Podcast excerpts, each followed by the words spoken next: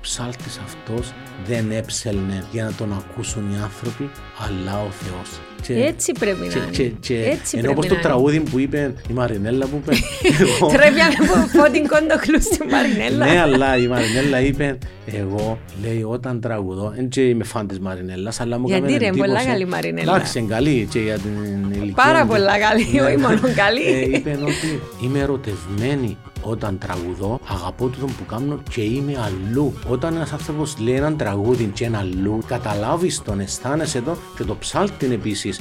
Αν ο άνθρωπος τσίνο, την αν- και είναι πολλά δύσκολο, αφού πιάνω τον εαυτό μου. Σώσον κύριε των λαών σου. Και ψάλλουμε. Την ώρα που ψάλλεις και θεωρείς τα, τη σημειολογία για με, Ναι. τους χαρακτήρες, τα λόγια, πρέπει και την ώρα να συγκεντρωθεί. Καταλάβω ήταν που λέω. Προσεύχομαι, ας πούμε, είμαι, είμαι για με, είμαι κάπου αλλού και απλά ανοίγω το στόμα.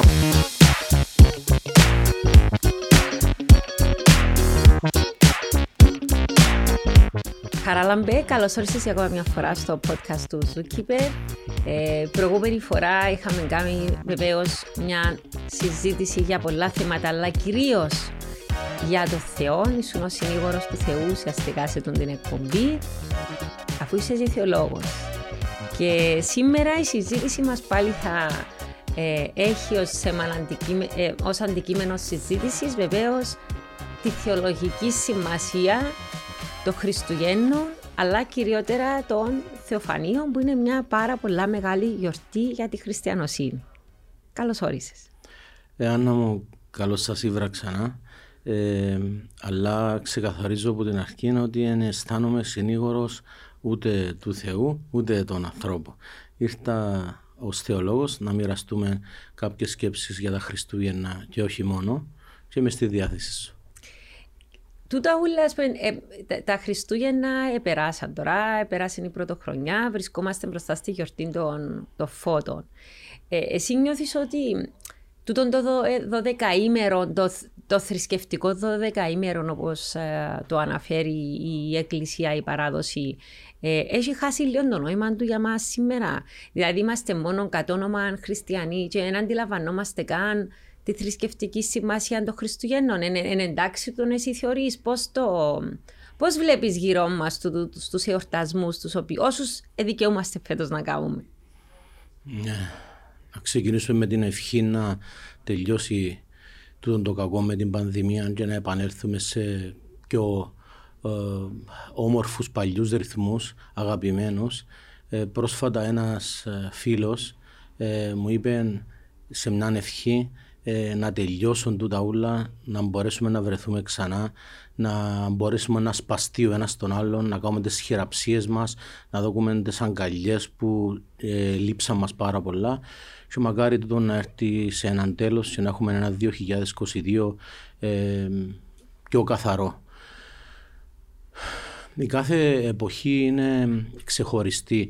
Ε, κάποτε να ξεκινήσω παιδαγωγικά, ε, μου έλεγαν ας πούμε για τους παλιούς χρόνους το δασκάλο ότι ε, τον καιρό μας οι μαθητές ήταν πιο υπάκουοι, τον καιρό μας ε, υπήρχε πιο πολύ σεβασμός, τον καιρό μας. Εγώ που ζω το 2022 τώρα, εγώ βλέπω σεβασμό από τους μαθητές, βλέπω ε, την εκτίμηση, άρα η κάθε εποχή είναι δική της. Και αν με ρωτήσεις τώρα, ε, πολλοί κόσμος και το 2022 βρίσκει τον τρόπο να ζήσει τα Χριστούγεννα και μέσα στο ε, το φωτισμό και μέσα στο διάκοσμο και μέσα στα, πολ- την πολλή κατανάλωση, δηλαδή τούτοι αφορισμοί ότι χάσαμε, χάθηκε το νόημα των Χριστουγέννων μπορεί να χάθηκε ε, σε πολλούς, μπορεί καμιά φορά και σε εκκλησιαστικούς και ο Χριστός να επισκέπτεται τελικά τα Χριστούγεννα ανθρώπους που κανένα να μην μπορεί να το υπολογίσει και να έχουν και φωτεινό διάκοσμο και πολλά δώρα από κάτω από το δέντρο. Ε, γι' αυτό θεωρώ εκείνο που είπε ο Γιώργος ο Θέμελης σε έναν ποίημα του Φάτνη ότι μέσα μας γίνεται η γέννηση, έξω είναι το σχήμα της ε, ταιριάζει ότι εκείνος που θέλει να ζήσει τις γιορτές θα τις ζήσει no matter what. Θυμηθούμε και τα αγγλικά μας. Ξέρεις, ε, ε, μιλούσαμε για την εικόνα των Χριστουγέννων. το, τη συμβο- το συμβολισμό της εικόνας των, Ναι. των Χριστουγέννων που για όλους μια γνώριμη εικόνα. Ε, και, και εσύ, ας πούμε, εξήγησες μου πάρα πολλούς συμβολισμούς που μου περάσαν ποτέ που το μυαλό. Ε, θέλεις λίγο να το συζητήσουμε τούτον το, την εικόνα των, των Χριστουγέννων, την, το συμβολισμό; Ε, μπορούμε να μιλούμε για πολλές ώρες για τον το θέμα. Βέβαια για ε, λίγη ώρα. Ναι, ναι. ε, κάνει εντύπωση και στους μαθητές, αλλά πίστεψε με και σε μεγάλους ανθρώπους που την προσκυνήσαν την εικόνα. Πολλά χρόνια. Έχει ανθρώπους 60, 70 μέχρι και 80 χρόνων, καμιά φορά που μπορούμε να μιλήσουμε για τον το θέμα. Και μα αλήθεια γε μου, εν τούτο που σημαίνει. Ε, ναι, έχει πάρα πολλούς συμβολισμούς. Μένα μου έκανε εντύπωση ένας ε, δυνατός θεολόγος ε, και της θεολογίας αλλά και της εικόνας, ο Λεωνίδας, ο Ουσπένσκι, ένας Ρώσος, που όταν εθιάβασα πούμε, την ερμηνεία όπως την εξήγησε και εκείνος, αλλά όχι μόνο και άλλοι, για τους συμβολισμούς, ε, είδα ότι ε, όλα που μπορούμε να μιλήσουμε για το νόημα του Χριστουγέννου συμπεριλαμβάνονται στην εικόνα της γέννησης. Ε, ξεκινώ μόνο με το πιο κεντρικό πρόσωπο που είναι ο Χριστός σε ένα σκοτεινό σπήλαιο. Ο Σπένσκι λέει αν, αν τούτη είναι η εικόνα και τραβήσεις έναν κάθετο άξονα που τη μέση της εικόνας προς τα κάτω και έναν οριζόντιο άξονα που τη μέση της εικόνας, σχηματίζεται ένα σταυρός.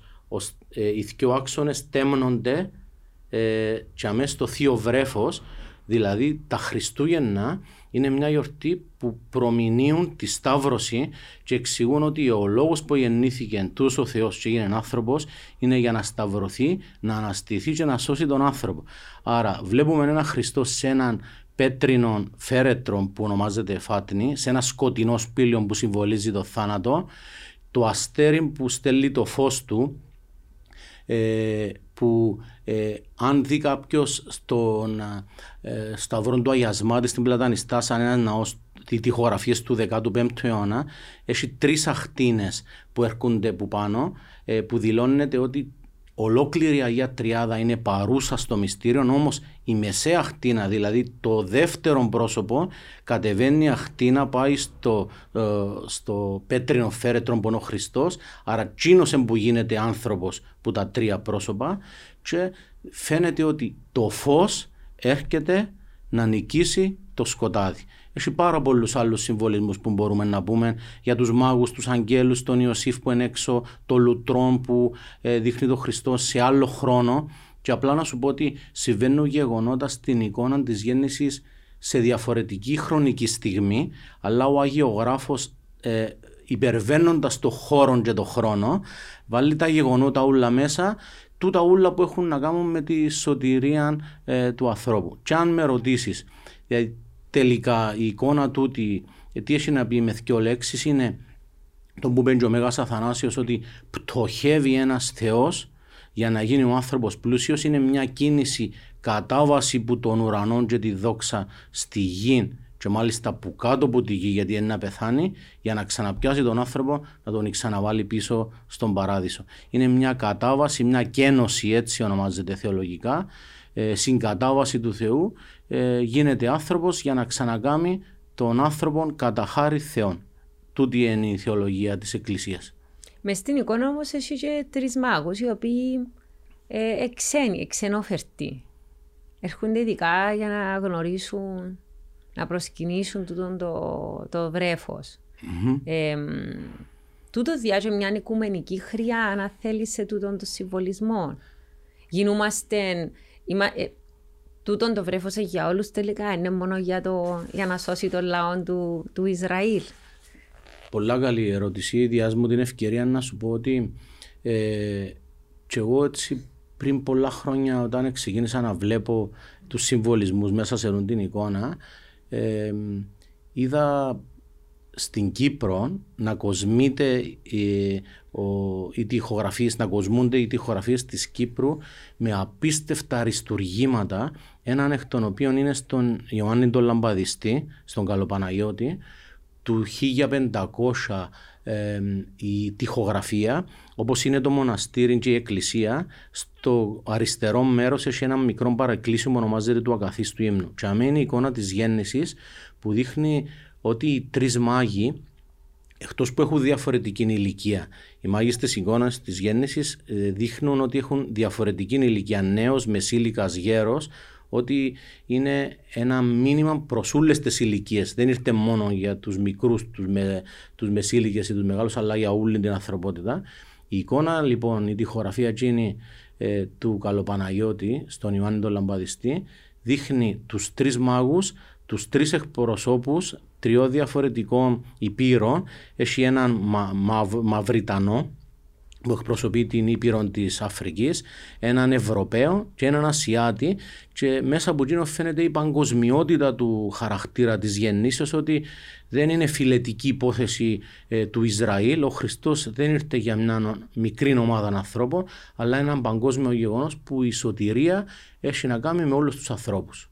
Και το γεγονός ότι φέρνουν τα συγκεκριμένα δώρα ε, χρυσών Λιβάνης Σμύρνα οι μάγοι σοφοί Μεσοποτάμοι της εποχής Τσίνης ε, είχαν μια προφητεία που εγνώριζαν, προγνώριζαν ότι όταν θα, αναστείλει, θα ανατείλει το αστέρι ε, σε κάποια στιγμή, το φωτεινό αστέρι, θα γεννηθεί ένας που θα είναι Θεός, γι' αυτόν το πήρα Λιβάνι, ένας που θα πεθάνει, γι' αυτόν το πήρα Σμύρνα και ένας που θα είναι βασιλιάς, γι' αυτόν το πήρα Χρυσό. Και τούτα τα δώρα, τα τρία, φυλάσσονται σήμερα στη μονή του Αγίου Παύλου στο Άγιον Όρος. Όμως γιατί έχει ανάγκη η θρησκεία τόσο πολύ συμβολισμό; Ξέρεις, είναι πάρα πολύ ενδιαφέρον να σκεφτείς ότι μια απλή τυχογραφία που θωρείς την και φεύγει ο μάτι σου έχει κρυφτεί τόσο πολύ νόημα πίσω της, τόσος πολύς συμβολισμός. Ε, γιατί ο Θεός μιλά στους ανθρώπους, στους αγιογράφους, γιατί οι αγιογράφοι θεωρούμε ότι έχουν μια διαφώτιση για να αρχίσεις να κάνει του τα ούλα τα συμβολικά, να σχεδιάσει όλα τα συμβολικά. Περνάς κάποια μηνύματα, αν θέλεις, ε, του Θεού προς τους ανθρώπους. Γιατί χρειάζεται τόσο συμβολισμός; Κοίταξε, μέσα, μέσα από τα σύμβολα μπορεί να περάσεις την αλήθεια σου. Τώρα που είπες ε, φωτίζονται οι αγιογράφοι, εθιάβαζα το βιβλίο Έκφρασης, το δίτομο των βραβευμένων έργων ε, που την Ακαδημία Αθηνών του Φώτη Κόντογλου, ο οποίος είναι ο άνθρωπος που έφερε ξανά πίσω τις γραμμές ε, της Βυζαντινής Αγιογραφίας, που έλεγε ας πούμε τη διαδικασία του να αγιογραφήσει μια εικόνα ότι ο αγιογράφος ακόμα και το ξύλο που επιλέγει την ώρα που του μυρίζει ξύλο, ε, που κάνει το σταυρό του και προσεύχεται ε, και ευχαριστεί τον Θεό που του έδωσε τούτον το ξύλο. Ε, παρακαλεί τον Άγιο που να τον αγιογραφήσει, να το φωτίσει ε, με ποιον τρόπο να τον καλλιτεχνήσει με έναν... και γι' αυτό πολλές φορές λέμε τούτος ο Αγιογράφος, ας πούμε, αποτύπωσε το πρόσωπο της Παναγίας ή τον Άγιον τούτον ή τον Χριστό με έναν τρόπο που νομίζεις ότι ε, να σου μιλήσει ή νιώθεις κάτι πιο πολλά. Ενώ όπω έναν τραγουδιστή μπορεί να πει έναν τραγούδι και να λύσει τούτος, ένιω, ένιωσε το τούτο το τραγούδι που είπε. Ενώ όπω ένας ζωγράφος, όπω έναν άλλον καλλιτέχνη που να βάλει. Εγώ θα θυμούμε τώρα που το, το λέμε, μου στην έρημο του Αγιώρου σε ένα γέροντα και έκαμε έναν πρασόριζο και ήμουν και πολλά κουρασμένος. Και όταν το δοκίμασα και του γέροντα λέω μα τούτο είναι το πιο ωραίο φαΐ που φάω στη ζωή μου λέω του μάνταλος το έκαμετε ε, νομιζόμενος να μου δώσει τη συνταγή να την πάρω μαζί μου. Και λέει μου γε μου μέσα εβάλαμε ε, πολύ προσευχή και πολύ αγάπη Γι' αυτό και ο αγιογράφος που να βάλει την προσευχή και την αγάπη του σε μια εικόνα, ο άνθρωπος που το λαμβάνει έχει αίσθηση. Λένε οι Εβραίοι ότι ό,τι βγαίνει από καρδιά μπαίνει σε καρδιά. Άρα, εκείνο που βλέπεις πολλές φορές λαμβάνεις την ενέργεια και την αγάπη που έβαλε κάποιος μέσα σε μια εικόνα ή σε έναν καλλιτέχνημα.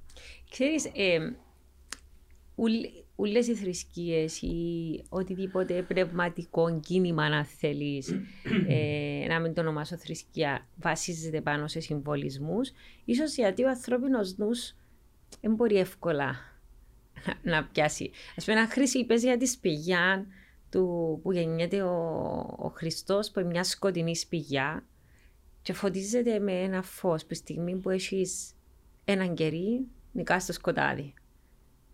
Χρειάζεται έναν κερί για να, για να νικηθεί το, το σκοτάδι. Αλλά πέραν τούτο, ας πούμε, να σκεφτούμε την, σκεφτούμε στην πολιτεία του Πλάτωνα που μιλάει για τη σπηγιά με στην οποία είναι η αλληγορία, είναι ο άνθρωπος δεμένος με αλυσίδες και θεωρεί τον τείχο της πηγιάς και θεωρεί την αντανάκλαση μιας φωτιάς που είναι πίσω του, που δεν μπορεί να δει, διότι είναι αλυσοδεμένο, και θεωρεί την αντανάκλαση μπα στον τείχο και λέει φως. Μετά γυρίζει πίσω, σπάζει τις αλυσίδες και γυρίζει θεωρεί τη φωτιά που δημιουργά τις σκιές. Και λέει, Α, το τελικά είναι τούτο το φως. Και όταν τελικά όμως καταφέρει και τραπετεύσει που την σκοτεινή σπηγιά, θεωρεί το φως το αληθινό, τον ήλιο. Μεγάλη και υποθέση το φως. Και μπορεί να καεί. Ναι. Και, στη, και, στην, και ο Χριστός λέει να μην δίνουμε τα μαργαριτάρια στους χείρους. Η γνώση τελικά, και ξέρεις, και οι μύστες στην αρχή Ελλάδα που στα ελευσίνα μυστήρια ακόμα δεν ξέρουμε χιλιάδες χρόνια πριν ακριβώς τι, τι ήταν τα ελευσίνα μυστήρια. Ότι η γνώση ήταν συγκεκριμένη και δίδεται σε συγκεκριμένους που μπορούσαν να τη διαχειριστούν. Ε, τούτο είναι η βάση όλων των, των απόκρυφων, των εσωτερικών ε, διδαγμάτων. Η χριστιανοσύνη όμως είναι πιο ανοιχτή που τούτο. Πάλι έχει τούτα τα μυστήρια. Μιλούμε για μυστήρια Άκου, να σου πω, επειδή μίλησες για φως. Ε, ε, Καταλαβαίνετε, δηλαδή, ένα ανοιχτή του τη γνώση σε όλους ή πάλι πάμε στους συμβολισμούς που λίγοι μπορούν να τους καταλάβουν. Τούτον το φως τελικά, έντζιν το κερί, τι είναι το φως; Θα σου απαντήσω, είχα κάτι άλλο Είμαι να το φως της αλήθειας, δηλαδή λοιπόν, ο Χριστός. Τι εννοεί; Ε, η Εκκλησία, εκείνο που καλεί τον άνθρωπο να ζήσει, και λέω το ρήμα ζήσει, και όχι να το διαβάσει, να, να το μελετήσει ή να, το σκεφτεί, ε, καλεί ε, έναν άνθρωπο να, να ζήσει εμπειρικά. Δηλαδή τι κάνει, είναι Χριστούγεννα, είναι πρωτοχρονιά περιτομή του Χριστού του Αγίου Βασιλείου, είναι φώτα. Ε, παροντοποιεί ένα γεγονός, δηλαδή φέρνει το στο σήμερα και μια ωραία λέξη που χρησιμοποιεί η Εκκλησία τούντες μέρες, το σήμερα, όχι αύριο, όχι που Δευτέρας, Σήμερον γεννάτε, σήμερον κρεμάτε. Σήμερα δηλαδή, διά σου την ευκαιρία, και το γεγονός, όχι απλά να το σκεφτείς, άρα μπορούσε να μείνει και σπίτι σου να το μελετήσεις.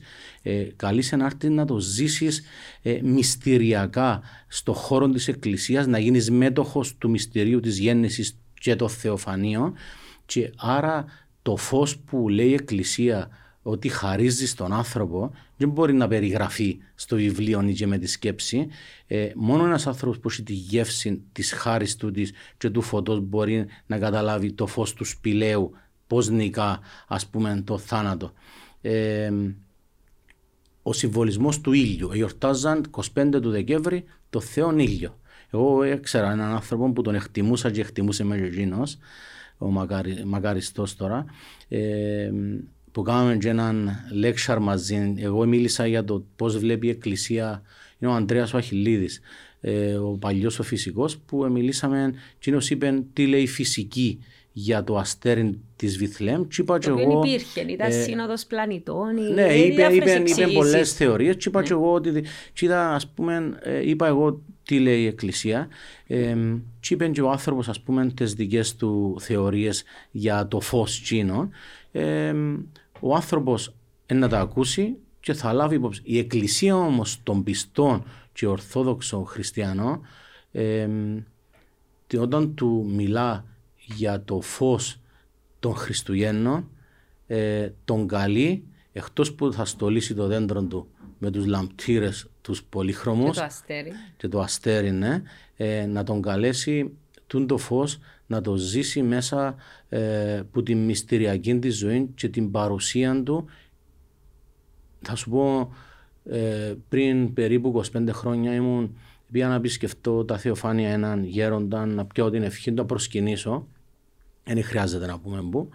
Και περίμενα, και την ώρα που τον περίμενα, φκένει που το ηγουμενείο, ένας γέρος έτσι, πολλά παππούς, και ήταν δακρυσμένος αλλά μου εντύπωση το γέρο. Ήταν όμορφο, χαριτωμένο και ήταν έτσι συγκινημένος, δακρυσμένος. Και ήταν τον ηγούμενο που μου έκαμε νόημα περνά μέσα. Και έκατσα και λέει μου χαρά μου είδες τον παππού που έφυγε; Λέω του ναι γέροντα, είδα το.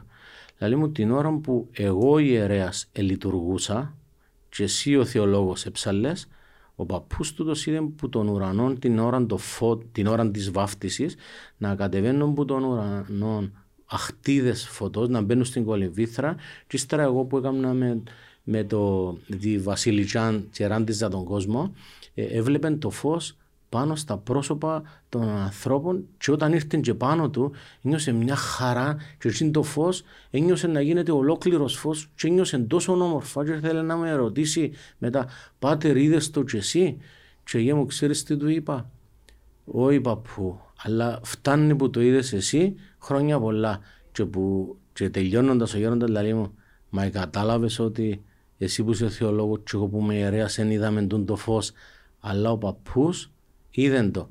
Και την ώρα σκέφτηκα και οι βοσκοί τελικά ήταν εκείνοι που ακούσαν πρώτοι το άγγελμα ότι γεννήθηκε ο Χριστός που σημαίνει ότι η καθαρή καρδία μπορεί τούν το φως που περιγράφει η Εκκλησία η καθαρή καρδία θα το δει και δεν έχει σχέση αν τούτος είναι παπάς, είναι επίσκοπος, θεολόγος μπορεί τούν το φως να το ζήσει μέσα του και ένας άνθρωπος που ε, στα δικά μας τα μάθηκια ε, νομίζαμε ότι έκαμε Χριστούγεννα και τελικά τα Χριστούγεννα ήταν σε το σπίτι. Ρε, τα μυστήρια για όλους δηλαδή. Η αγάπη ο, για όλους. Ο, ο, ο, Θεός είναι για όλους.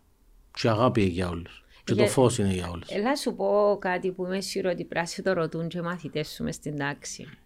Έχουμε μια ταπεινή εικόνα της γέννησης μέσα mm-hmm. σε μια φάτνη των ζώων.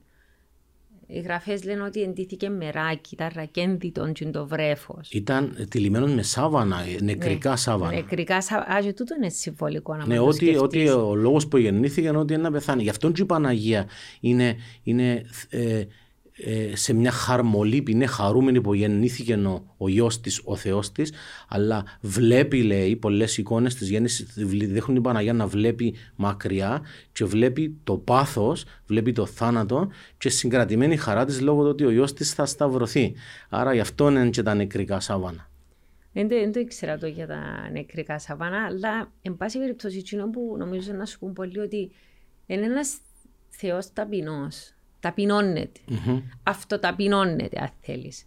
Ε, εν, εν, εν, το φως εκφωτός, ας πούμε, τούτον που θεωρούμε, και ταπεινώνεται, γεννιέται σε μια φάτνη, ζεσταίνονται τα χνότα των ζώων, ε, πάει μετά στην Ιερουσαλήμ, μπαίνει θριαμβευτικά πάνω σε ένα καϊδουράκι. Και σε αμέ έχουμε συμβολισμό, συγγνώμη, για τα ζώα.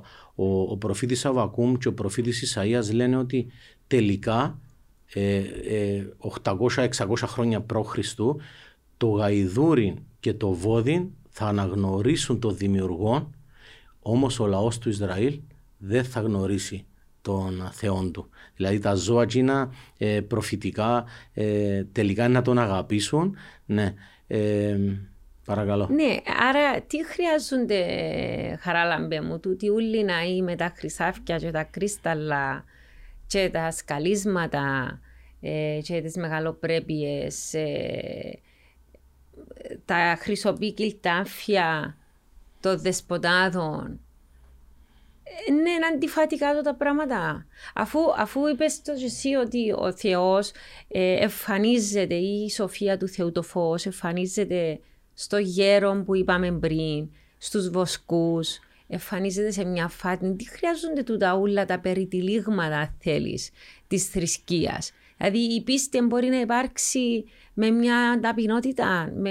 και η μεγάλο πρέπει να φκένει που στην ταπεινότητα γιατί πρέπει να υποδείξεις προς τον έξω κόσμο ότι, ότι χρειάζεσαι τούτα όλα τα επικαλύμματα για να είσαι σημαντικός. Η αλήθεια είναι ότι δέχομαι την ερώτηση. Και μόνο που... Σε ρωτούν και μαθητές στον το πράγμα. Και συνάδελφοι που σε στείλουν στον τοίχο, ειδικά αν έχουν και εμπειρία καμιάς εκκλησίας που είναι όπως τι είπες, χρυσοπίκλητη. Ναι, να, σου, να σου πω κάτι ε... που μας ενόχλει. Α πούμε που ήμουν, ήμουν στη Φλωρεντία, που είναι η περίφημη εκκλησία, την οποία αγαπώ πάρα πολλά, σαν τα Μαρία Νοβέλα. Και θέλαμε να μπούμε μέσα, δηλαδή δείξω κόρες μου κτλ.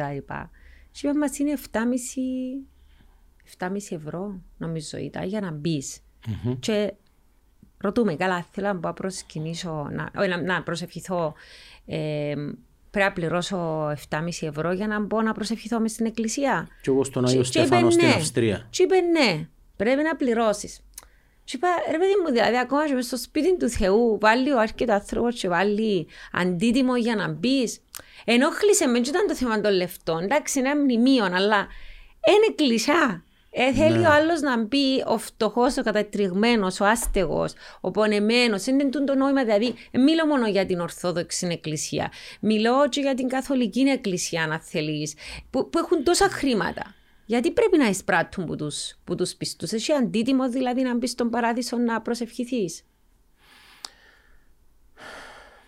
Και εμένα ενοχλεί με. Να σου πω την αλήθεια, και εγώ κάποιες χώρες που επισκέφτηκα που μου αρέσει να πάω σε θρησκευτικά μνημεία, ασχέτως ότι είναι ορθόδοξα να μπω και χρειάζεται να πληρώσεις κάτι όπως σε ένα μουσείο. Ναι. Και εμένα ενοχλεί με. Ε, αλλά να σου πω ότι ε, θυμίζει μου τώρα εκείνον του Βερίτη του ποιητή, του Γιώργου Βερίδη που λέει ήταν φώτα, χίλια φώτα, μα δεν ήταν το φως. Τελικά πού είναι το φως; Ε, μέσα σε τόσα φώτα που είναι το φως; Ε, νιώθω ότι αν μιλήσουμε για την εκκλησία της Κύπρου πιο ναι. συγκεκριμένα. Απλώς από ότι γενικά ήταν, ήταν, ένα μια, φαινόμενο ήταν, μια, που... ήταν μια εκκλησία που μέσα στα χρόνια εδυστύχησε και επώνεσε τόσο πολλά λόγω των κατακτητών ας πούμε που ήταν διοκόμενοι σε μια διάρκεια και φτάσαμε σε κάποια χρονική στιγμή που για τον ΑΒ λόγο που ιστορικά πολλοί ξέρουν πώς μαζεύτηκε και μια περιουσία στην Εκκλησία, φτάσαμε σήμερα, ας πούμε, οι συγκεκριμένοι σημερινοί μας επίσκοποι να είναι σε Μητροπόλεις που να είναι και εύρωστες, μπορεί όχι όλοι, αλλά κάποιοι ας πούμε, όπως η Μητροπολική και όχι μόνο, και κάποιες άλλες, αλλά κυρίως ε, που να έχουν μια σχετική ε, ή μεγάλη δύναμη ε, και χρηματική και ας πούμε επιχειρηματική ε, που όπως ένας άνθρωπος γεννηθεί σε μια οικογένεια και γεννήθηκε ένα εκατομμυρίουχος. Δεν φταίει που κληρονόμησε μια περιουσία πίσω του. Τούτοι οι επίσκοποι που έχουν σήμερα ε, μια περιουσία μεγάλη είναι μια ευθύνη πώς θα τη διαχειριστούν. Εγώ έχω εμπειρία ε, με τις αμέτρητες βοήθειες που δίνονται σε ε, ανθρώπους φτωχούς, ταλαιπωρημένους, ε, φοιτητές ε, που έχουν δυσκολίες. Τώρα, αν είσαι στο βαθμό που πρέπει η δόξα η μεγάλη και το χρήμα και η δύναμη της Εκκλησίας δίνεται ε, κατά έναν τρόπο που είναι όμορφος και διακριτικός, ε, καλώς γίνεται. Τώρα, αν γίνονται σπατάλες και βλέπουμε ε, τα άμφια αντί να είναι ε, ευρώ ή 2 χιλιές και 22 χιλιές, θα έχει μια υπερβολή. Αν το αυτοκίνητο, ας πούμε, αντί να είναι όπως ένας συνηθισμένος Κύπριος μέσος που μπορεί να έχει τον 15, τον 20, τον 30, τον 40 και έχουμε μια υπερβολή των 100 ή των 150, των 200 και με καταλάβεις ότι ε, δεν μπορεί να δικαιολογηθεί που κανέναν ότι ο εκπρόσωπος του Θεού, ο ακόλουθος της γραμμής του Χριστού, του, που ήταν τυλιμένος με τα νεκρικά σάβανα ή ένα ε, χιτόνα ε, συμπεριφέρεται κατά τέτοιον τρόπο. Όμως οι άνθρωποι εύκολα μπορούν να κατακρίνουν ας πούμε έναν εξωτερικό. Εγώ ξέρω πολλούς επισκόπους που ε, το αυτοκίνητο τους είναι έναν αυτοκίνητο που μπορεί να το έχει η κάθε οικογένεια. Τώρα αν ο ναός έχει μια χάρη, εγώ να σου πω ότι που είδα στα κατεχόμενα, έτσι κάποιες που ήταν δημιουργήματα πριν το 1974 οι εκκλησίες. Ο άνθρωπος έθελε τον ναό του στην ενορία του να, να είναι κάτι όμορφο. Ας πούμε, έθελε να δω και του Θεού Όπως θέλω να δω ένα δώρο σε έναν αγαπημένο μου και να διαλέξω να, να είναι όμορφο το δώρο που να του πάρω. Μπορεί να μην έχει αξία αν τα λεφτά λαλούμε, αλλά έχει φορές που θέλει να του δώσεις κάτι που να, να έχει και μια αξία. Να, ε, θέλω να δω στην Παναγία η εικόνα που να κάνω και το πουκάμισο που να της βάλω, τον τίμα ε, ή ο τρούλος να γεωγραφηθεί που τούν τον αγιογράφο, ας πούμε, που μπορεί να πιάνει πιο πολλά λεφτά, αλλά η εκκλησία μας θέλουμε να είναι ωραία γεωγραφημένη. Η εκκλησία μας θέλουμε να έχει ωραίους κάμνους για τον κόσμο. Δεν είναι κακό να έχει μια ομορφιά. Η υπερβολή είναι το πρόβλημα, να μπαίνεις μέσα και να αισθάνεσαι, ας πούμε, πόσο απομακρυσμένη είναι η επένδυση ούλη που των απλών άνθρωπο και από την παράδοση της Εκκλησίας που και τελειώνω λέγοντας ότι η Εκκλησία της Κύπρου έτσι όπως την εμελέτησα και την έζησα και την καταλάβω λαμπρύνεται και γίνεται όμορφη και βοηθά ε, πολλά χρόνια που ήταν διοκόμενοι, ήταν μαρτυρούμενοι και στα σενέμα, το λέει και ε, σε έναν τροπάριο της εκκλησίας, ως πορφύρων και βίσσον τα τα εκκλησία σου στολισαμένη. Είναι, είναι στολισμένη η εκκλησία, άμα είναι μαρτυρούμενη. Και να σου πω ότι πάνω από τη σταύρωση, πάνω από το σταυρό του Χριστού, γράφει που πάνω από το κεφάλι του ο βασιλεύς της δόξης. Άρα πότε είναι δοξασμένος βασιλιάς ο Χριστός, πά στο σταυρό, θυσιαζόμενος, ε, άρα και πότε δοξασμένη εκκλησία, οπότε ακολουθεί τούν τα βήματα. Οπότε είναι σταυρωμένη και δοξάζεται για μέ. Τώρα αν κάποιοι δοξάζονται μέσα που χρυσά και ε, πλούτη, το πράγμα είναι εκτροπή και είναι κάτι το οποίο είναι εκτός ε, της γραμμής της Ορθόδοξης.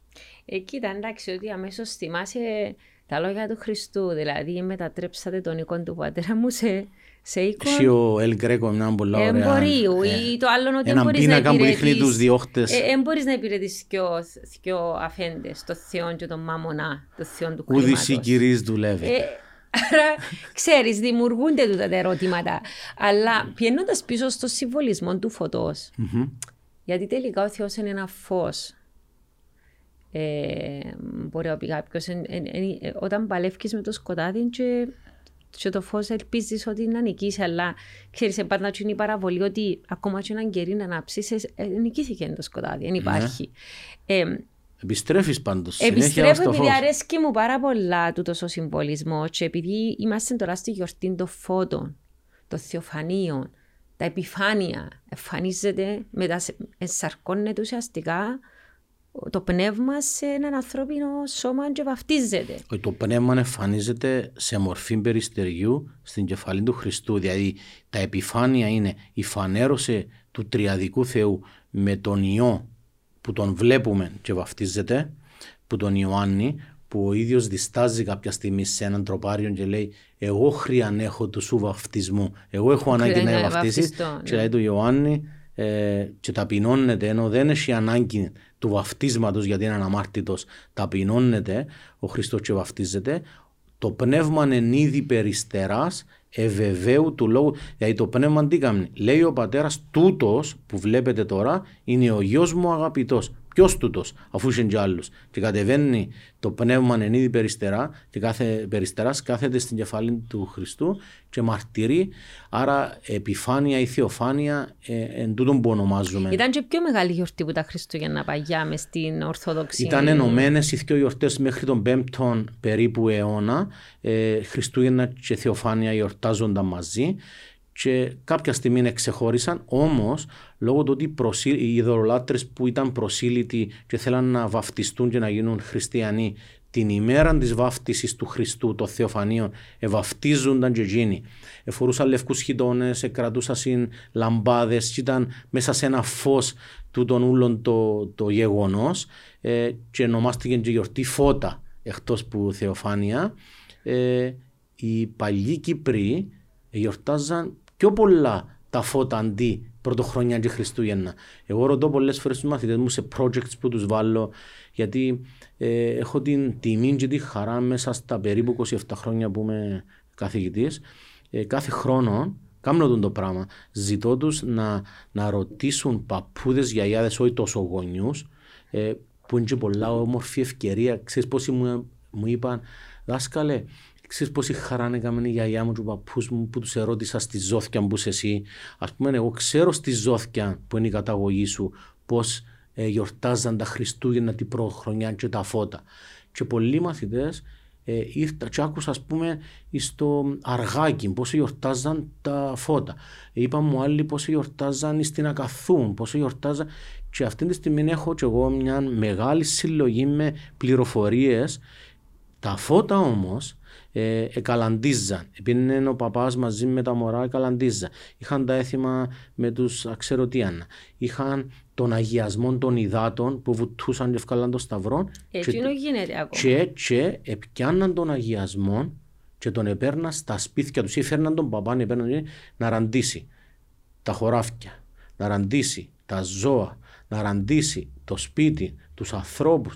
Δηλαδή τα θεοφάνεια ήταν η αρχή του έτους ουσιαστικά για να ευλογηθούν όλα. Ακόμα στην Κύπρο έχει περιοχές που την ώρα της βάφτισης της 6 του Γενάρη παίρνουν μέσα και βάλουν στην κολυβήθρα πορτοκάλια, λεμόνια για να ευλογηθούν, για να... Ε, θυμούμε το χορκό σου, Ναι. να σου πω. Πέ μου καλό. Ε, είπε μου ένας, τώρα ε, ε, ξέρεις τον κύριο του. Α, ε. είναι ο ξάδερφος της μάμας. Και καλά Ναι, αδερφός ναι, της ναι. μάμας Και μου. είπε μου ότι Ναι. ε, είπαν του παλιοί. Και γιόρταζε Ναι, προχτές. ναι, ναι, μην τα πούμε όλα. Ε, και είπε μου ότι ε, έμειναν τα χωράφια ξερά για χρόνια. Και τι έκαμε ο κόσμος; Άμα εθωρούσαν ότι εστέναζαν η γη, εμαζεύκαν, έκαναν τα ζήθια, ζήθιανεύκαν, εμαζεύκαν λεφτά, βάλαν λεωφορείο για να πάνε στην Παναγία του Τσίκου. Τούτη Παναγία που μέχρι σήμερα ε, πολλοί θεωρούν ότι είναι εκείνη που κρατά και την Κύπρο. Και πήγαμε λαλή μου, ήμουν με τη μάνα Ε, Λυπάται μου. μας ο Θεός και... Ε, αγαπά μας ο Θεός, δεν μας λυπάται. Ε, και πήγαμε λαλή και η ώρα 4 το απόγευμα, αφού ευκάλαν την Παναγία και λιτανεύσαμε, ενώ είχε τόσο πολύ ήλιο και είχε χρόνια να βρέξει, έβρεξε το δίλης χαράλαμπε μου και κατεβήκαμε και βουρούσαμε να φύγουμε να μπούμε στα λεωφορεία να έρθουμε πίσω και μετά από την εμπειρία του φίλου μου τούτου που, που ήταν παρόν σε τούτο το γεγονός, ε, εθιάβασα και έμαθα ότι στη μακραίων ιστορία της δυσκολίας της Κύπρου, όχι μόνο της Ζώθια, αλλά οι άνθρωποι ε, τρέχανε στην Παναγία, ε, τρέχανε στο μοναστήρι. Ε, ε, να χαρείς, πήγα μια φορά στην Παναγία και είχε έναν Άγιο γέροντα μπόξο μέσα στα κάκαφα και πήγαν και βραν τον και λαλούν του γέροντα προσευχήθου στην Παναγία πέρκει βρέξει εσύ καιρόν και ρώτησε του, μα ήρθετε σε μένα το σύλλο, ήταν τόσο ταπεινός και λέει του γέροντα πες σου έναν κύριο λέξον και να βρέξει και σηκώνει λέει, τα σέρκα του και βρέσει και πάσουν οι άνθρωποι πίσω. Άρα ε, ε, ο Κυπρέος, να το πω έτσι, έχει, έχει έντονα μέσα του ότι ε, η Παναγία αγαπά τον, ακούει τον. Και ο κάθε τόπος έχει και τα δικά του. Τα, να έρθουμε στα έθιμα, το κάθε χορκό έχει τις δικές του παραδόσεις. Και ειδικά τα θεοφάνεια έπαιζε ε, πιο μεγάλη γιορτή. Ήταν όλα τα φώτα γύρω που τα φώτα. Ε, αντί τα Χριστούγεννα την πρωτοχρονιά. Ε, την πρωτοχρονιά έπαιζαν το Ε Βασίλη Βασιλιά, δείξε και φανέρωσε αν μ' αγαπά η τάδε ή ο τάδε. και κανένας και βάλαμε τον Άγιο Βασίλη την Βασιλόπη. Ήταν τα φώτα, ήταν η μεγάλη ε, γιορτή, ας το πούμε. Ποιος είναι ο συμβολισμός της βάφτισης, και γιατί πρέπει να βαφτιστεί κάποιος; Δηλαδή, ας πούμε τώρα, εγώ και φίλος μου που να πούν εντάξει θα βαφτίσω το μωρό, να περιμένω να μεγαλώσει, να αποφασίσει μόνον του, γιατί πρέπει να βαφτίζουμε τα μωρά. Ενώ παγιά, ας πούμε, παραδείγματος χάρη, δεν μπορούσε ένα μωρό μηγάκο να πεθάνει αβάφτιστο. Mm-hmm. Ε, ναι, ναι, βαφτίζαν το στον αέρα, ναι, καλούσαν τον παπά να έρθει να το ευλογήσει, ας πούμε. Γιατί είναι τόσο σημαντικό; Να το βαφτίσει.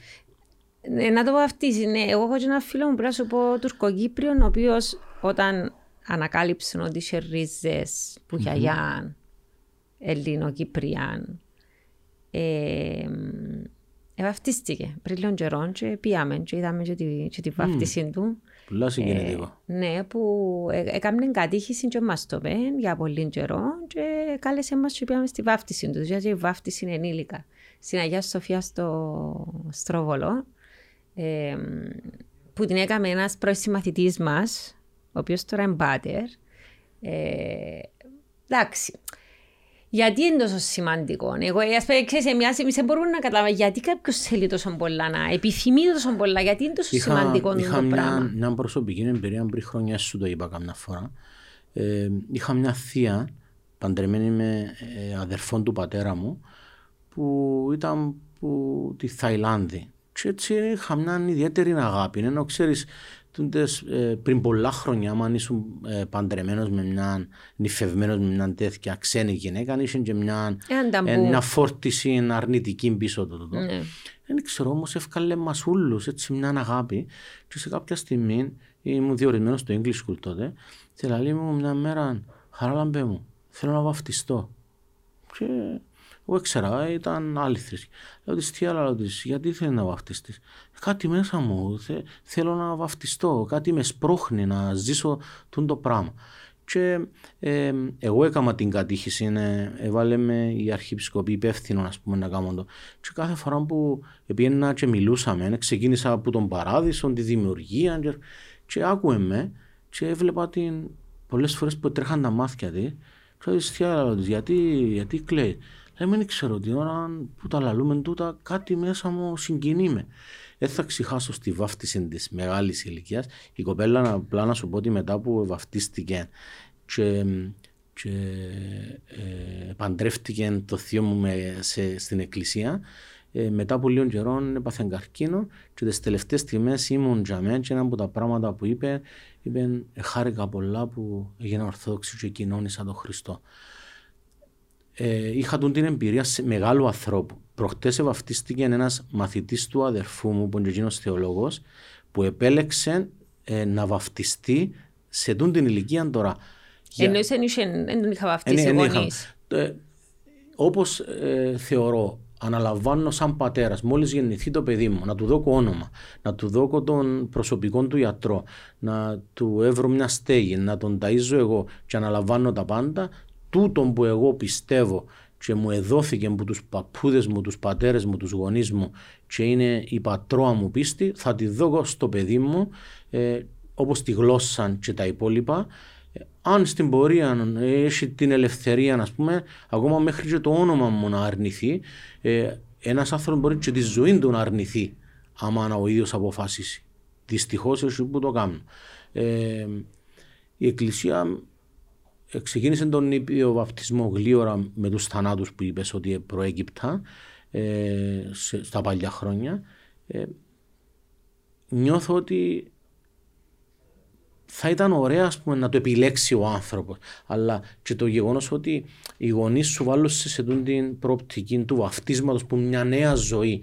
Δηλαδή, τι είναι το βαφτίσμα όμως, τι σημαίνει το πράγμα; Ε, με, την, με, την πτώση, με την πτώση του ανθρώπου, ε, των πρωτοπλάστων, που είχαν την επιλογή να μείνουν κοντά στο Θεό και να τον αγαπήσουν ή να απομακρυνθούν και να επιλέξουν την αμαρτία και τον θάνατο, ε, επέρασε ο άνθρωπος μια τέτοια δυστυχία πριν την έλευση του Χριστού και γίνει όλη η φόρτιση της αμαρτίας, της θωράς, του θανάτου. Έφερε τον άνθρωπο σε μια δυσκολία που ο Χριστός ε, ε, παρότρινε τους μαθητές του να πορευθούν πάντα τα έθνη βαφτίζοντες. Και εγώ ερωτή, ας πούμε, γιατί ο Χριστός έστειλε τους μαθητές σε όλα τα έθνη; Και ήρθε ο Παύλος στην Κύπρο και βάφτισε τους ανθρώπους. Ε, ο Πέτρος επίεν δεξιά, ο άλλος επίεν αριστερά.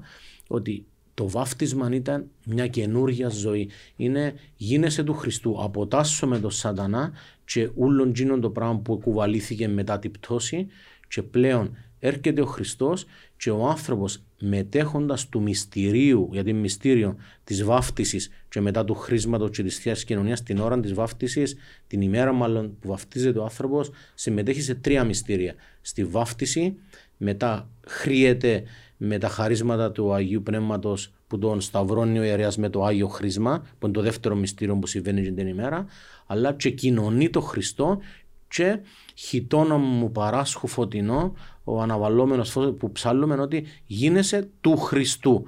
Που γίνει την ημέρα πιάνεις μια ταυτότητα. Όπως, Πάλι γίνεσαι του φωτός. Χιτώνας φωτεινός. Ναι, ναι. Που γίνει την ημέρα, γι' αυτόν και τα λευκά, γι' αυτόν η λαμπάδα ξανά ε, που υπάρχουν οι συμβολισμοί. Άρα το βάφτισμα ε, είναι η είσοδος του ανθρώπου σε μια νέα ζωή, ε, ξεκινάει η ζωή του, μπορεί ξανά να αναμαρτήσει ή να, να μαυρώσει εκείνο που παίρνει, αλλά μετά υπάρχει το μυστήριο της μετάνοια που είναι εξομολόγηση, που μπορεί ο άνθρωπος πάλι να λευκάνει την ψυχή του. Ε, γι' αυτό και το βάφτισμα αφού αρέσκει σου το φως, να σου πω ότι ονομάζεται και ονομάζεται φώτισμα. Γι' αυτό και στο φαγελάκι που βάλεις που βάλεις και βάλεις και μέσα ό,τι βάλεις, να σας ζήσει το νεοφώτιστο που σημαίνει είναι τσίνος που εφωτίστηκε, που ευαφτίστηκε. Άρα πάλι μιλούμε για φως. Και λαλείς τόσα ωραία λόγια που του ύμνου, ε, που τι ψαλμοδίες, που το θρησκευτικό λόγο. Και, και ένα από τα πράγματα προσωπικά που με ενοχλεί πάρα ναι. πολλά στην εκκλησία. Μα δεν πες μου κανένα πράγμα που σου αρέσει, αλλά τέλος πάντων, πες μου και που σε ενοχλεί. Όχι, και που μου αρέσκουν. Δεν και πάω και τόσο συχνά στην εκκλησία, αλλά πάω κάποτε. Ε, τι που με ενοχλεί Ναι. είναι να πάω και να ακούω να μασούν τα λόγια και να τα λαλούν μηχανικά. Οι συναδελφοί σου, οι ψάλτες και ο ιερέας. Δηλαδή, έχουν κάποιο νόημα οι λέξεις. Θέλω να εισακούσω. Θέλω ο τσίνος που τες λαλεί να καταλάβει πρώτα απ' όλα τι λαλεί. Για να μπορέσουν να καταλάβουν και οι άλλοι που είναι κάτω το νόημα των λέξεων. Είχε ένας Έχουν βαρύτητα Ναι. οι λέξεις. Το να τι Έτσι. λαλείς μηχανικά, και να Έτσι. τι μασάς, και να μην καταλάβεις τι λαλείς, και να μην καταλάβουν άλλοι τι λαλείς. Ή ας πούμε να πας να ανάψεις έναν κερί με βλάβια, να, να θέλει και την ώρα να συμβολίζει πάλι φως κερί, να ανάφκεις, να ανάφκεις κερί στην εκκλησία. Να συμμετάσχεις στο τζιν το φως. Και την ώρα που το ανάφκει έρχεται μια και σβήνει τα και πετάσει τα. Έτυχε μου και μια φορά που πήγαμε σε ένα μοναστήρι που είχε βάλει τάμα μια φίλη μου ήθελε να πάει για δικούς της λόγους. Πήγαμε για μέ, η κοπέλα προσευχήθηκε να άναψε τις λαμπάδες που ήθελε για τα άτομα που ήθελε και έρχεται η κυρία για μέ, τάκ τάκ και πετάσει της τα. Δο- Και μαλώσα. Και είπεν της εγώ ήρθα τα για το πράγμα, μόλις άναψα το κερί, εσύ ήρθες και πετάξες το.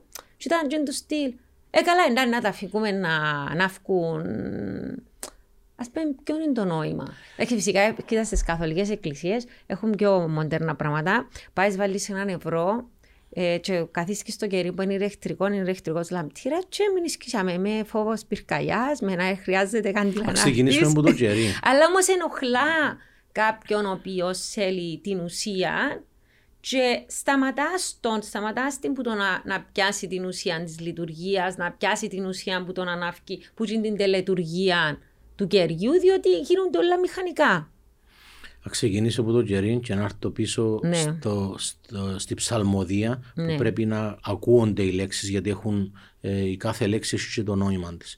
Το κερί έχει ένα συμβολισμό γι' αυτό ένας πονεμένος άνθρωπος ε, που πάει να ανάψει πρέπει να είναι πολλά προσεκτικοί είναι οι άνθρωποι της εκκλησίας μπαίνει ένας, δεν ξέρεις για ποιο λόγο είναι πήγε θέλει να ανάψει το κερί του να πει και λόγια, ας πούμε, να βάλει τα δάκρυα του για μένα, να βγάλει τον πόνο του. Είναι πολλά Το- προσωπικό, το, το, θεωρώ, κερί, ναι. το κερί ε, όσο να ανάφκει λιώνει. Έγραψε και ένας σπίτι ε, σύγχρονος ότι αν αγαπάς αληθινά όσο φωτίζεις λιώνεις και όσο θα λιώνεις θα αγαπάς και όσο αγαπάς θα λιώνεις. Δηλαδή ε, ενώ πως την αγάπη όσον, όσον ταπεινώνεσαι και λιώνει και, και, και θυσιάζεσαι, φωτίζεσαι και όσο φωτίζεσαι λιώνεις. Άρα το κερί που έχει το δικό του συμβολισμό που μπαίνει μέσα ένας άνθρωπος να προσε... πρέπει να είμαστε πολλά προσεκτικοί με τον άνθρωπο που ήρθε να φύγει ε, τον πόνο του και την προσευχή του. Τώρα για τα ψαλτικά. Ο Κόντογλου που σου είπα πριν, Ναι. που έφερε πίσω την αγιογραφία, έγραψε και πάρα πολλά όμορφα κείμενα και πολλά, ας πούμε εγώ αγαπώ τον πάρα πολλά και μελετώ τον και ξαναθιαβάζω τα, ε, για την εφταξία του ναού. Πρέπει, όταν μπαίνει ο άνθρωπος, είναι άνθρωπος, έχει αισθήσεις. θέλω να δω. Η, το κοινό που πέφτει, ε, πήγαινε ένας στον Παΐσιον των Άγιων και είπε του δεν μ' αγαπά ο Χριστός γέροντα. Λέει του τι λες παιδί μου. Λέει του αυτή η εικόνα που έχω στη γειτονιά, ε, ο Χριστός σαν Γερμανός με κοιτάζει. Και λέει ο, ο Άγιος, πρέπει ο Αγιογράφος να βάλει όλη την αγάπη στην τέχνη. Γι' αυτόν και ο ψάλτης, ο Κόντογλου λέει, βρέθηκα σε έναν ταπεινό ε, νησί και ξαφνικά σε μια εκκλησία που την ξέχασε και ο Θεός και οι άνθρωποι. Ήταν οι άνθρωποι της Κοπριάς και βρήκα ε, μια γυναίκα που είχε μουσια όπως τον Ισάκ το Σύρον και έγραφε μια κοτσακαρούα και λέει ο ψάλτης ήταν τόσο ταπεινός άκουσα τόσες φορές το δοξαστικό της Σαμαρίτιδας. Εκείνη την ημέρα όλες οι λέξεις ήταν έβυχες, ε, εννοούσε, ε, μπήκαν μέσα μου και λέει στο τέλος που με συγκίνησε και εγώ που είμαι και ψάλτης και ντρέπομαι πολλές φορές που είναι μηχανική η ψαλμοδία μας ε, που την ακούει ο κόσμος ο πονεμένος που, ή ο κόσμος που έχει ανάγκη και περιμένει και τα λόγια που θα ψάλει λέει ο ψάλτης αυτός δεν έψελνε για να τον ακούσουν οι άνθρωποι αλλά ο Θεός. Και- Έτσι πρέπει να και, είναι. και, και, Έτσι ενώ πρέπει όπως να το είναι. τραγούδι που είπε η Μαρινέλα που είπε εγώ, Τρέπια με φώτιν κοντοχλού στη Μαρινέλα. ναι, αλλά η Μαρινέλα είπε, εγώ, ε, λέει, όταν τραγουδώ, δεν και είμαι φαν της Μαρινέλας, αλλά μου Γιατί έκανε ρε, εντύπωση. πολλά καλή Μαρινέλα. Εντάξει, είναι καλή και για την ηλικία. Πάρα της. πολλά καλή, Ναι, όχι μόνο καλή. Ε, είπε ότι Εγώ ε, είμαι ερωτευμένη όταν τραγουδώ, αγαπώ το που κάνω και είμαι αλλού. Όταν ένας άνθρωπος λέει έναν τραγούδι και ένα αλλού, και καταλάβεις τον, αισθάνεσαι εδώ και το ψάλτην επίσης. Αν ο άνθρωπος τσίνο, την και είναι πολύ δύσκολο, αφού πιάνω τον εαυτό μου, είναι να ψάχνω. Σώσον κύριε των λαών σου, και ψάλλουμε. Την ώρα που ψάλλεις και θεωρείς τη σημειολογία, ναι. τους χαρακτήρες, τα λόγια, ε, πρέπει την ώρα να συγκεντρωθεί. Καταλάβω ήταν που λέω. Προσεύχομαι, ας πούμε, είμαι, είμαι τζαμέ, είμαι κάπου αλλού και απλά ανοίγω το στόμα μου. Ε, ο κόσμος έχει αίσθηση του της τέχνης. Αν φγαίνει, που γι' αυτό είναι αμόρφωτον παπά, που δεν έχει πτυχίο θεολογίας. Έτυχε μου να πάω να κάνω κήρυγμα σε ένα χορκό της Κύπρου και πρέπει να πω και αντρέπω μου. Είδα τον ιερέα που λειτουργούσε και ήταν αλλού άνθρωπος. Άτεγε μου πήγαινε πέμαστα σήμερα τα λόγια του Χριστού. Και εγώ αντρέπω μου γιατί απλά είχε να ανοίξω ο παπάς χωρίς να μιλά. Τσίνο ε, μπορούσε να μιλήσει στις ψυχές. Και εγώ που εμίλουν ένιωθα ότι ο λόγος μου είναι φτανέν. Γι' αυτό είναι μέσα στον άνθρωπο ούλη τέχνη και ο αγιογράφος πρέπει να είναι σεμνός και προσευχόμενος και ο ψάλτης. Ε, ακόμα και η ναοδομία άμα δεις το, το, το στυλ της εκκλησίας είχε άνθρωπο που λέει Έχαρα λάμπε μου, εμένα αρέσκει μου και είναι εκκλησιά έτσι εγώ αντιθωρώ και το εκκλησάκι έρχεται μου να μπω μέσα ακόμα και το χτίριο το εξωτερικό, όπως έναν άνθρωπο μπορεί να τον ερωτευτείς και που την εξωτερική του εμφάνιση μπορεί να το δει. Γιατί είσαι άνθρωπος και δεν βλέπεις μόνο χαρακτήρα, mm-hmm. αλλά βλέπεις και το έξω κομμάτι. ε, λαλό μου κύριε, δηλαδή που να θυκαλίξουμε αύριο έναν άνθρωπο, α πούμε, ε, μόνο την ψυχή. Δεν μπορεί μόνο την ψυχή. Αφού δεν σου αρέσει, πώς θα κάνεις ένα βήμα παρακάτω. Ακόμα και οι τέχνες μέσα στην εκκλησία, ο Κόντογλου λέει πρέπει να είναι άριστες για να μπορέσει να πέσει το μάτι σου κάποια στιγμή που είσαι ταλαιπωρημένο και σε μια εικόνα και να, να σε αγκαλιάσει η εικόνα, να σε τραβήσει ε, και να σου πει ας πούμε μες στη ψυχή σου κάτι. Και όμως και οι άνθρωποι, οι άνθρωποι της Εκκλησίας εκπέμπουν κάτι. Παραδείγμα χάρη, εγώ ας πούμε ήμουν Κωνσταντινούπολη, πήγαμε λειτουργία Κυριακή πρωί στο Πατριαρχείο με τον πατριαρχη mm-hmm. ο οποίος για μένα ήταν από τους πιο ψυχρούς ανθρώπους που εγνώρισα. Ε, ε, τούτον εσύ λαλείς έτσι ή λαλούν κάποιοι άλλοι. Η δική μου εμπειρία. Εγώ έχω. Επία στο Πατριαρχείο Ιεροσολύμων και γνώρισα τον Πατριάρχη, τον οποίο εκτιμούν αφάνταστα και οι Παλαιστίνοι και οι Εβραίοι, πρέπει να σου πω. Και φίλησα του και ο Σέριν του. Και εδώ και μου και εικόνα δώρο. Έπιασα κάτι που Μήπως δεν σου δώσει ένα Κωνσταντίνο πολύ δώρο. Όχι, αλλά θέλω να σου πω ας πούμε ότι μπορεί, που, λαλός σε φίλησα το sharing του γιατί ήταν που σεβασμό. Ε, σεβάστηκα ναι. τον άνθρωπο, ο οποίος ελάλε ότι μέλημα της εκκλησίας στους Αγίους Τόπους είναι να κάνει σχολεία και σχολεία να πιένουν όλοι. Δηλαδή τα σχολεία είναι για όλους. Όλα τα παιδιά είναι καλοδεχούμενα να μορφωθούν είτε ένα. Καταλάβες, ανεξαρτήτως θρησκεύματος και εθνικότητας κτλ. Mm-hmm τούτο για μένα είναι εκκλησία. Άκου να σου πω, επειδή εσύ αναφέρεις ναι. με δυο πατριάρχες ναι. και μπορούμε να πούμε 22 τώρα μητροπολίτες. Ναι, αλλά σου και παραδείγματική ναι, ναι, μου εμπειρία. Ε, ε, να σου πω κάτι που είπε η γιαγιά της Κύπρου. Η γιαγιά της Κύπρου είναι η γιαγιά μου. Ναι, η, okay. η Περσού. και μια φορά που έγινε κάτι και λέω γιαγιά γιατί μα, μα γιατί να γίνει γέ μου ήρθε ο Χριστός στη γη και την ίσαν του κόσμου δεν την ήβρε. Οι μισοί τον αγαπήσαν και οι άλλοι σταυρώσαν το. Γι' αυτό ε, για τον Οικουμενικό Πατριάρχη θα ακούσεις πολλούς άνθρωπους. Αφού για τον Χριστό ε, σημείων αντιλεγόμενων, ήταν σημείων αντιλεγόμενων. Για τους μεν ήταν σοφία και για τους έτερους ήταν μορία, ανοησία. Ε, για τους Έλληση, για τους Έλληνες. Ε, γι' αυτόν και ε, πολλές φορές ακούεις για έναν Μητροπολίτη, για έναν παπάν που εγώ αγαπώ τον πολλά. Χτες ε, συζητούμε με ένα φίλο μα που είναι μορφωμένος άνθρωπος και είπε μου ότι είναι οι ανεμβολίαστοι αδαεί προβατοειδεί άνθρωποι που πιστεύουν ότι ο παππούς, σε του την ιστορία για τον παππού που είδε το φως. Ναι. Μα μου τώρα, εσύ είμαι επιστήμονας άνθρωπος, τώρα πιστεύει ότι ο παππούτσινο μπορεί να είδε το φως. Θέλω να κλείσω το κομμάτι να σου πω ότι το φυσιολογικό για, τον, για την Εκκλησία είναι το θαυμαστό το γεγονός. Το ότι έπρεπε και εμείς να δωρούμε το φως. Ο Άγιος Πυρίδωνα έβλεπε τους αγγέλους σαν έκαμε λειτουργία.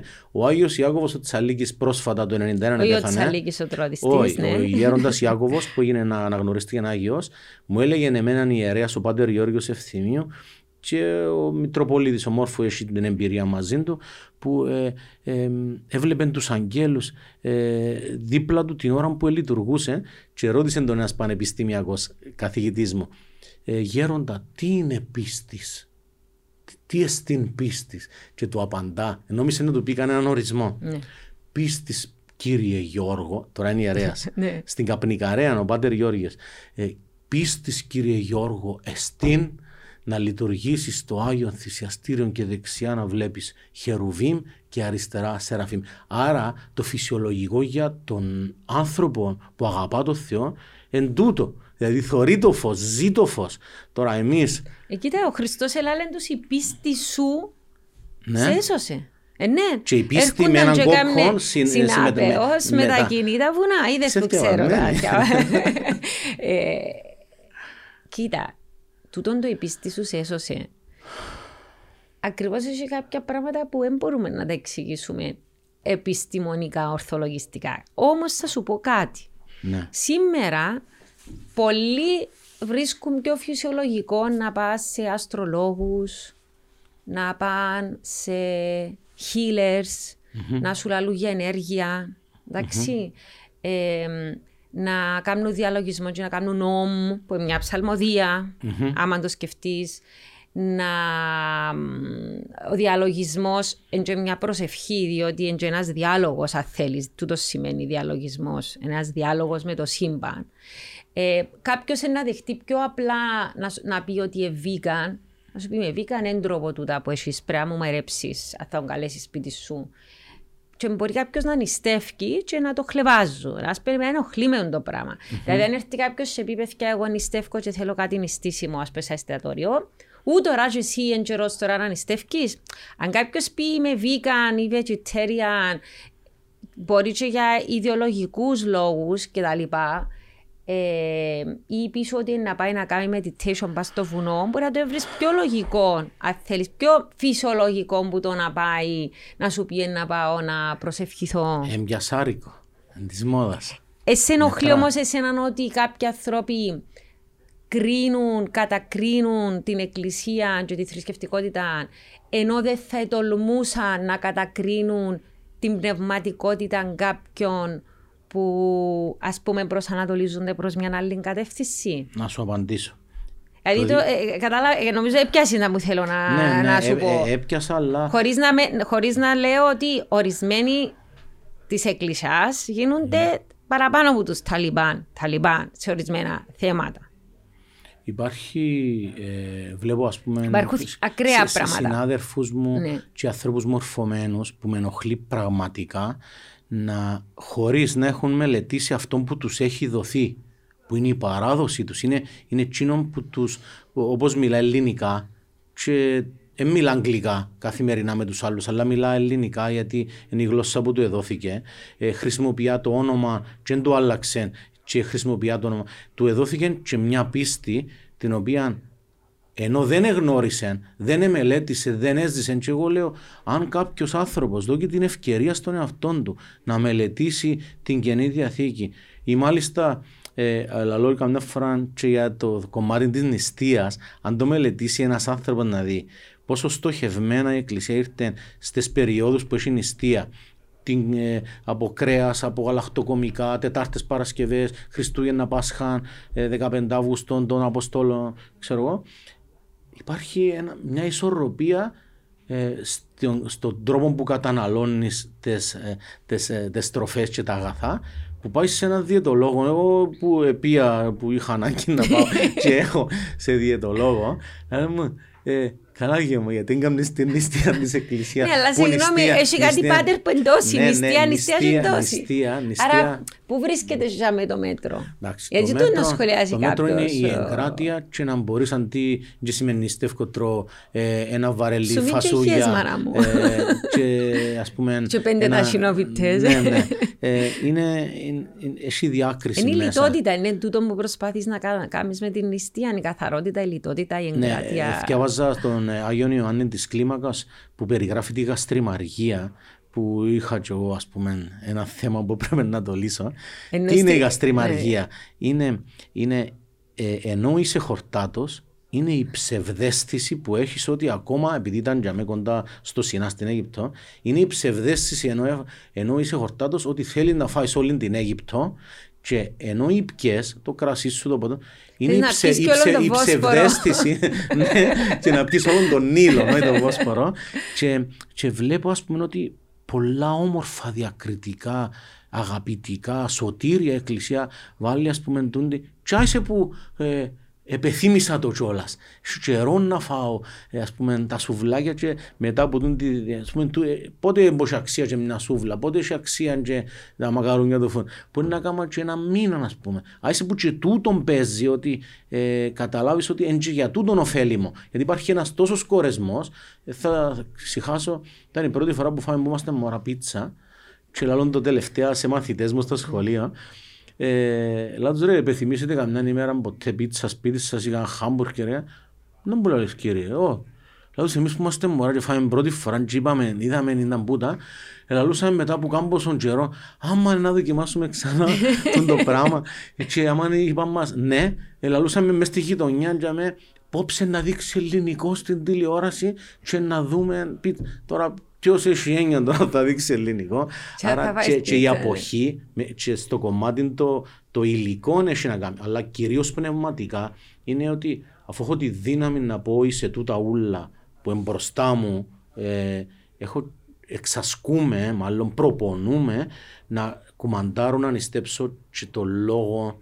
Ας Και πούμε, τις σκέψεις. άλλη μου γυναίκα μου κάτι ας πούμε και ε, συγκρατώ το, νηστεύω το ε, και αν πούμε ξανά τώρα είναι μόνο τα Χριστούγεννα Χριστούγεννα είναι να, να δουλέψω λίγο με τον εαυτό μου και να κάνω λίγο χώρο μες στη ψυχή μου να χωρέσουν και άλλοι άνθρωποι, να συγχωρήσω, να αγαπήσω, να, να, να θυσιαστική του την προσέγγιση μου προς τους άλλους ανθρώπους. Είτε είναι η παιδιά μου, είτε είναι οι μαθητές μου, είτε είναι η σύζυγος μου, είτε είναι οι φίλοι μου. Και πριν να σου πω να έρθουμε και στο σχολείο, ε, εκτός που τους θεολόγους, οι, οι μελετή, ας πούμε, μιλήσαν και παιδαγωγοί για το κομμάτι του φωτός μέσα στο σχολείο.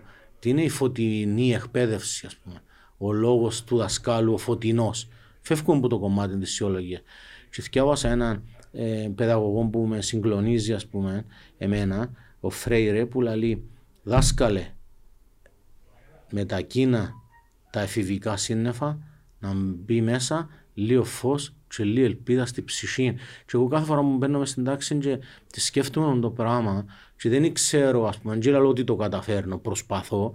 Ε, και θωρείς, ας πούμε, κάνεις έναν έτσι, θωρείς 16, 18, 20 άτομα και είναι μόνο τα μάτια σου που το αγκαλιάζουν το ακροατήριο, τους μαθητές σου κανονικά και η ψυχή.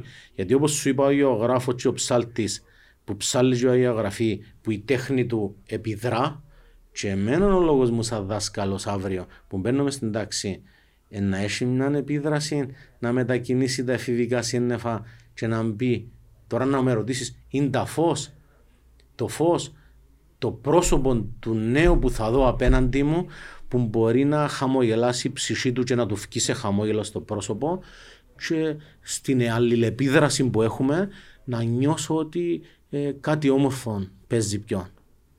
Άρα κρατούμε τούτη την ομορφιά, κρατούμε το φως, αλλά θέλω να κλείσω ε, με, με μια πρόκληση. Εσύ να τα πεις του τα ούλα για το φως, το φως εκ φωτός, που για σένα είναι η πίστη, ενώ ο Θεός, κάποιος μπορεί να σου πει, μα καλά τώρα πιστεύεις τώρα παραμύθια. Τούτος ο άνθρωπος μπορεί να μην έζησε ποτέ. Ε, γιατί ήταν ένας Εβραίος που ήθελε να κάνει επανάσταση ενάντια στους Ρωμαίους και ε, αιθιοποίησατε τον. Ε, μια τεράστια πλάνη του τον ούλον το πραγμα Ε, τούτα ούλα που λαλεί ας πούμε η Καινή Διαθήκη για τα θαύματα δεν έχουν καμιά επιστημονική εξήγηση. Λες μου για φώτα, για αγγέλους. Ε, Τέλος, ε, πιστεύει στα πράγματα του τους συμβολισμούς, τον παράδεισο, τον Αδάμ, την Εύα, το περιστέρι που είναι το Άγιο Πνεύμα. Ακούνται όλα παιδικά τα πράγματα. Τι θα απαντούσες σε τούτο; Η Εκκλησία λέει, γεύσαστε και είδατε ότι Χριστός ο κύριος. Κοπιάστε ε, και μπορείτε να δείτε αν τούτος ο λόγος, το παραμύθι όπως το ακούετε, τελικά αντί παραμύθια να έχουν και αλήθεια. Ε, η Εκκλησία καλεί τον άνθρωπο να, να το δοκιμάσει. Ε, δο, δο, δοκίμασε το Χριστόν. Ο Πορφύριος, ας πούμε, εντός ο μεγάλος, ο Άγιος, ο σύγχρονος, ε, λέει ένα μικρό σημείο μας χωρίζει από την αγάπη του Χριστού. Ε, και άμα έρθει ο Χριστός και φωτίσει την ψυχή του ανθρώπου και άμα αλλάσουν όλα. Στον άθεο, στον αντίθεο, ε, θεωρώ ότι πρέπει να τον αγκαλιάσεις με αγάπη, καταρχάς να δεχτείς την αντίθεση του, ε, πρέπει να τον ακούσεις, πρέπει να, να τον αφήκεις να αντιδράσει, ε, να, να εκφράσει εκείνο που θέλει να πει, όμως κάποια στιγμή ε, με αγάπη έχεις υποχρέωση να, να ε, στείλει και εσύ το μήνυμα του Ευαγγελίου. Εγώ και θεωρώ τον εαυτό μου Απόστολο, αλλά αφού είμαι σε μια θέση που μπορώ να, να πω ένα λόγο, να τον πω. Και κλείω σήμερα, γιορτάζουμε τους 70 Αποστόλους. Ε, Εκτός που τους 12, είχε και άλλον κύκλο μαθητών ο Χριστός. Τον 70 που τον βοηθούσα στο έργο του. Έστελνε τους τσιτσίνου να πάνε στις πόλεις τούτους τους άθεους να, να τους μιλήσω. Και λέει τους, στέλνω σας σαν αρνιά ανάμεσα σε λύκους.